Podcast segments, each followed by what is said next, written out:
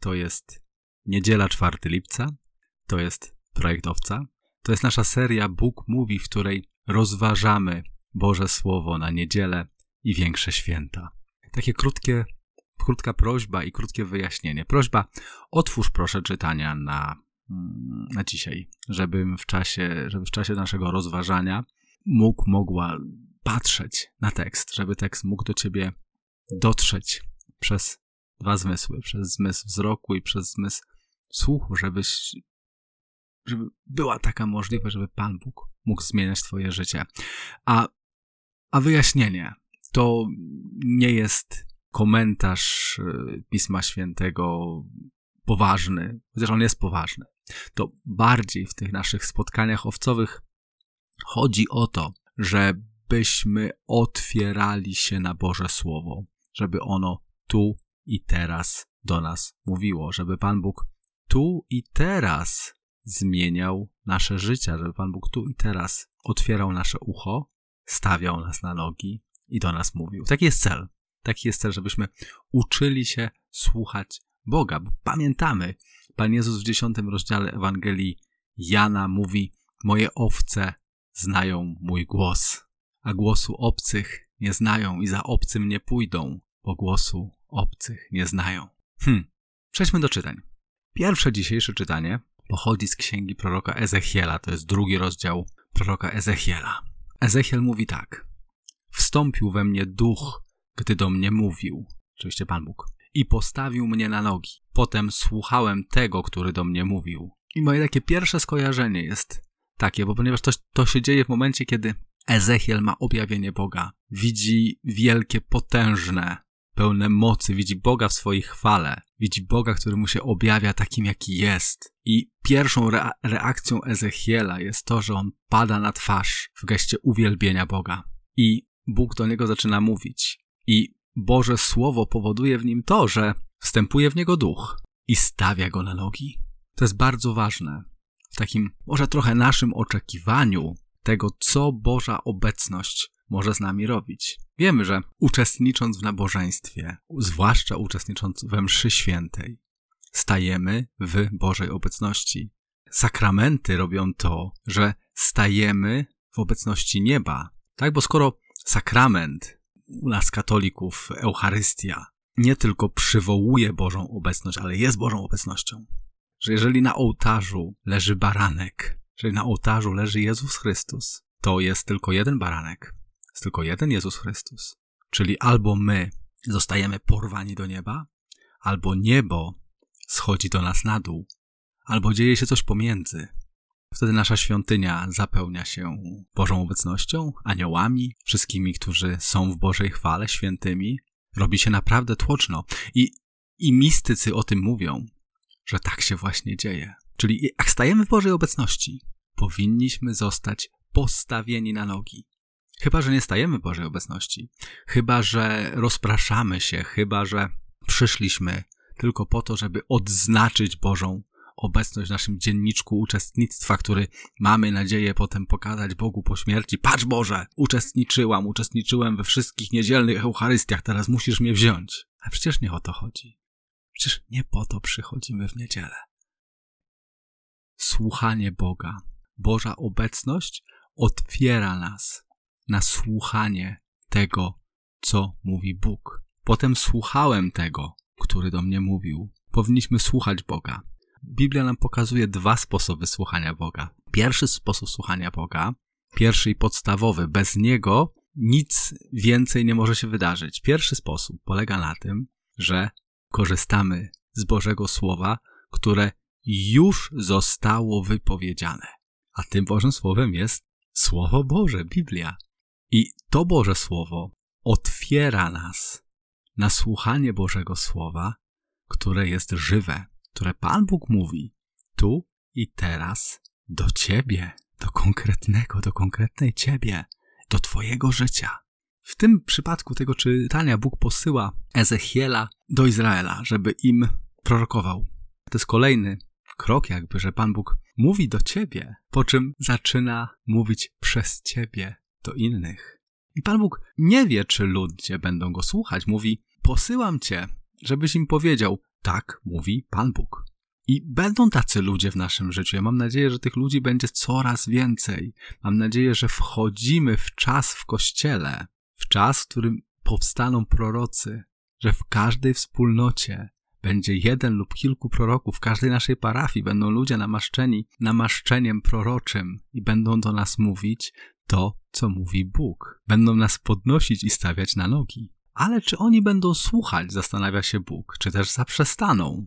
Są bowiem ludem opornym, ale przecież będą wiedzieli, że prorok jest wśród nich. Jaka jest nasza postawa? Czy chcemy słuchać tego, co mówi Bóg przez innych ludzi? Czy chcemy słuchać tego, co mówi Bóg przez swoich proroków?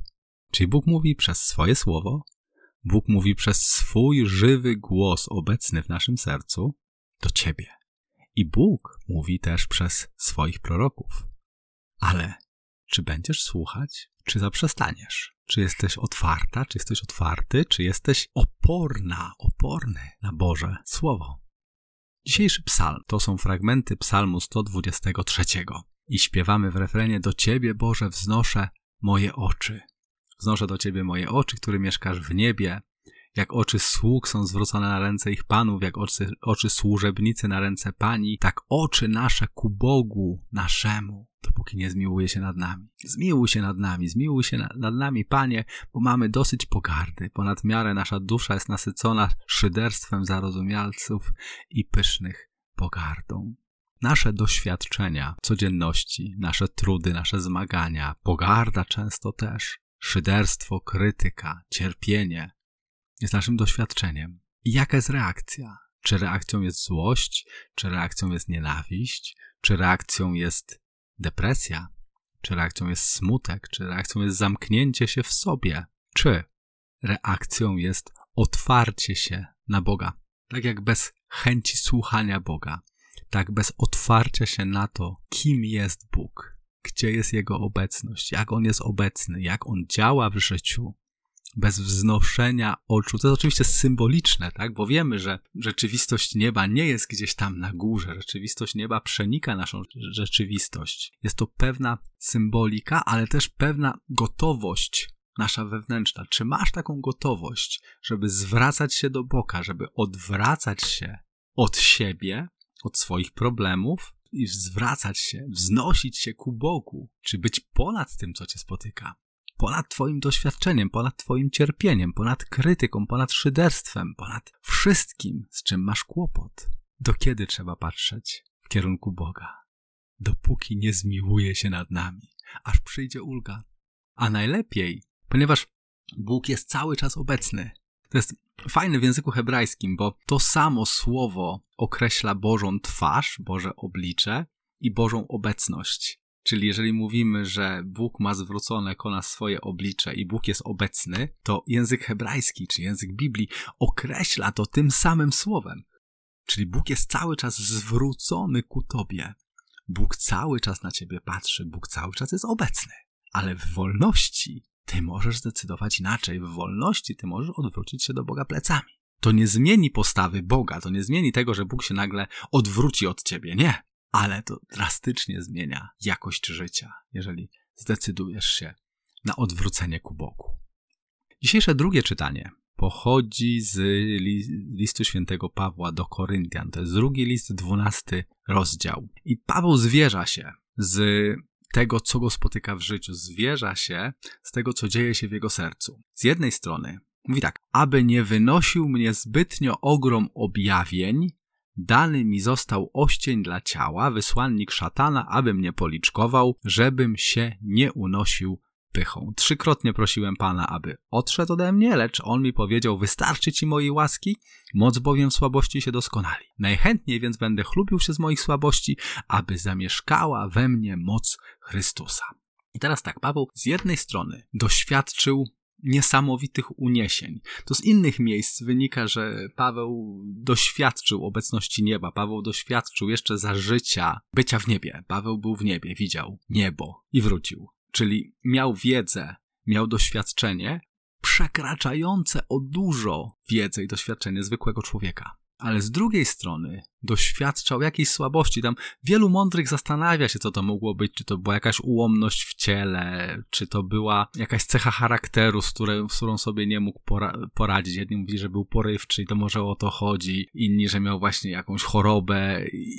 Nie wiemy tak naprawdę. Trzeba będzie spytać Pawła, jak już się z nim spotkamy, po tym jak pójdziemy do nieba. I Paweł modlił się o to, Boże, zabierz ode mnie tą słabość. A Bóg mówi nie, bo jak ci zabiorę tą słabość, to po tych doświadczeniach, które miałeś, popadniesz w pychę, będziesz czuł się lepszy, będziesz czuł się, że wiesz więcej, rozumiesz więcej, że jesteś szczególny, że a, chodzi o to, żebyś był pokorny, żebyś wiedział, że jako człowiek w ciele jesteś słaby, jako człowiek w ciele jesteś ułomny, jako człowiek w ciele możesz przyjąć całą moc Chrystusa, żeby była obecna ale jak jesteś słaby, że to nie będzie taka postawa, że ty sobie weźmiesz moc Chrystusa dla siebie, tylko ty będziesz stał w twojej słabości i wtedy Chrystus będzie mógł działać w tobie. To jest taki fragment w ogóle z listów Pawłowych, który jest dla mnie szczególnie ważny, bo ja też mam tendencję do tego, żeby być pyszny. Ja też mam tendencję do tego, żeby wynosić się, unosić się nad innymi, że więcej wiem, że więcej rozumiem, że więcej doświadczyłem, że ja mam tak, że ja mam inaczej, a ja to rozumiem tak, a ja to rozumiem. To pewnie słyszycie w części z tych, z tych nagrań, nie? To ja, ja nie jestem dumny z, tej, z tego właśnie, tak? I to, co Pan Bóg ze mną robi w ostatnim czasie w sposób szczególny, to właśnie pokazuje mi, jak, jak słaby, jak głupi, jak pozbawiony mocy, pozbawiony mądrości, pozbawiony jakiejś stabilności wręcz nawet jestem. Ale znając ten fragment, wiem, że to, co robi Pan Bóg, to podnosi mnie, czy podnosi, otwiera mnie na swoje działanie w moim życiu. I Paweł pisze, dlatego mam upodobanie w moich słabościach, w obelgach, w niedostatkach, prześladowaniach, w uciskach z powodu Chrystusa. Ilekroć bowiem nie domagam, tylekroć jestem mocny. Czyli Paweł wręcz, wręcz się po prostu kocha. Mówi, super, że na mnie krzyczysz, super, że mnie obrażasz, super, że mnie nie stać na to, żeby zjeść, super, że mnie wszyscy chcą zabić po prostu. Rewelacja. Bo jeżeli cokolwiek dobrego się wydarzy w moim życiu, to nie dlatego, że ja sobie na to zapracowałem, czy nie dlatego, że ja coś osiągnąłem, tylko dlatego, że Chrystus dokonał cudu, że Chrystus działa w moim życiu. To jest piękna postawa. Mówię, dla mnie to jest taki wyznacznik i takie pocieszenie troszeczkę, jeżeli jest mi źle. Ewangelia dzisiejsza. To jest szósty rozdział Ewangelii Marka. I to jest taki ciekawy fragment Ewangelii, ponieważ Pan Jezus wraca do miasta, w którym się wychował. Przychodzi tam ze swoimi uczniami.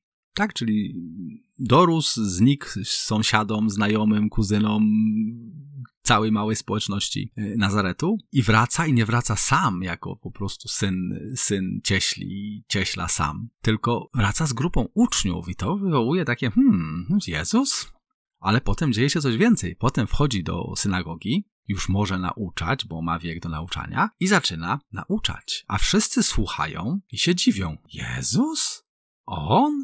Ma taką mądrość? Skąd taka mądrość? I te cuda takie, oni słyszeli o cudach, które się działy i tu widzą, że, że coś tam Jezus uzdrawia, że coś się dzieje wokół Niego, że o co chodzi w ogóle ci wszyscy ludzie myślą? I takie cuda się dzieją? Nie. Czy to nie jest cieśla? Syn Maryi, brat, Jak brat Jakuba, Józefa, Judy, Szymona? Czy nie żyją tutaj jego siostry? Mm. On? Niemożliwe. Czyli ludzie zaczynają przeczyć swojemu własnemu doświadczeniu. Widzą mądrość, widzą cuda, widzą to, że Bóg działa przez tego człowieka, którego znali. I nie przyjmują tej rzeczywistości, której w tej chwili doświadczają, tylko wątpią. Mówią, nie, to nam się tylko wydaje, to nie jest prawda. I to zwątpienie co powoduje? Powoduje to, że Jezus po pierwsze czuje się odrzucony, bo mówi tak, tylko w swojej ojczyźnie, tylko wśród swoich krewnych i w swoim domu tak może być prorok lekceważony. Mówiliśmy o potrzebie i o tym, że w naszych wspólnotach, w naszych parafiach będą rodzili się prorocy. I to jest ten czas, w którym Bóg powołuje proroków wśród nas. To jest czas, w którym ludzie będą stawali i mówili to, co mówi Bóg do naszego życia. Ale To będą ludzie, których znamy. To będą ludzie, których słabości znamy. A Paweł mówił o swoich słabościach, ale to on mówił o swoich słabościach. Nie ktoś mówił, że Paweł jest słaby. A my często mamy tendencję do tego, żeby wskazywać palcem. Przez niego nie może mówić Bóg. On na pewno nie mówi słów powiedzia- powiedzianych od Boga. On na pewno nie jest Bożym człowiekiem, bo on kiedyś robił to i to, bo on jest taki i taki, to jest syn Marysi i nie mógł tam Jezus zdziałać żadnego cudu. Jedynie na kilku chorych położył ręce i ich uzdrowił. Dziwił się też ich niedowiarstwu, a potem obchodził okoliczne wsie i nauczał. Czyli tak, po pierwsze, Pan Jezus nie zdziałał żadnego spektakularnego cudu. Było parę rodzin, było parę osób, które jakby nie było w tym głównym nurcie krytyki, tym głównym nurcie le jego lekceważenia, którzy byli otwarci i mieli potrzebę, tak jak ta kobieta, o której mówiliśmy w zeszłym tygodniu, mieli potrzebę na to, żeby wziąć cud od Jezusa, niezależnie od tego, co o nim mówią, tak? Jeżeli masz kogoś chorego, jeżeli ktoś umiera w twoim domu, to cię nie obchodzi, co inni mówią, tak? Otwierasz się na Boże działanie i dajesz Bogu działać, tak? I wtedy ci zostaną uzdrowieni. Potem Jezus zdziwił się ich niedowiarstwu. Mimo tego wszystkiego, mimo że mu się zrobiło smutno, mimo że widział, że tylko w swoim domu może być lekceważony, cały czas był, ale przecież stać ich na więcej. Przecież oni mogą mieć lepsze życie, przecież mogą mnie przyjąć. Ale to go nie zniechęciło przed działaniem, bo potem poszedł, obchodził okoliczne wsie, nauczał, uzdrawiał, skrzeszał, działał dalej, ale odszedł z tego miejsca. Inny ewangelista opisuje, że tam wręcz w tej synagodze chcieli go zabić.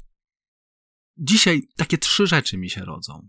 Cztery nawet. Po pierwsze, czy dajesz Bogu do siebie mówić i czy słuchasz tych, którzy mówią w Boże imię? Czy masz taką postawę zwracania się w kierunku Boga? Czy odwracasz się od siebie, swojego życia, swoich słabości, swoich problemów i zwracasz się w kierunku Boga? Kolejną rzeczą jest to, co mówił Paweł o swoich słabościach. Czy mając świadomość swoich słabości, potrafisz dać działać Bogu przez Twoje życie w Twoim życiu? I kolejną rzeczą jest taka, czy masz postawę otwarcia na Boga i Bożych ludzi? Czy masz postawę taką mędrkowatą, nie? Że wiesz najlepiej, to jest Jezus, syn Maryi i Józefa, nie będę go słuchał. Jeżeli odpowiesz sobie na te pytania, jeżeli według nich rozważysz swoje życie, zobaczysz, dlaczego nie dzieją się cuda w twoim życiu, dlaczego Bóg nie działa w twoim życiu, dlaczego cierpisz, dlaczego masz depresję, dlaczego jest ci źle, dlaczego jest tak mało Boga i dlaczego jest ci tak trudno.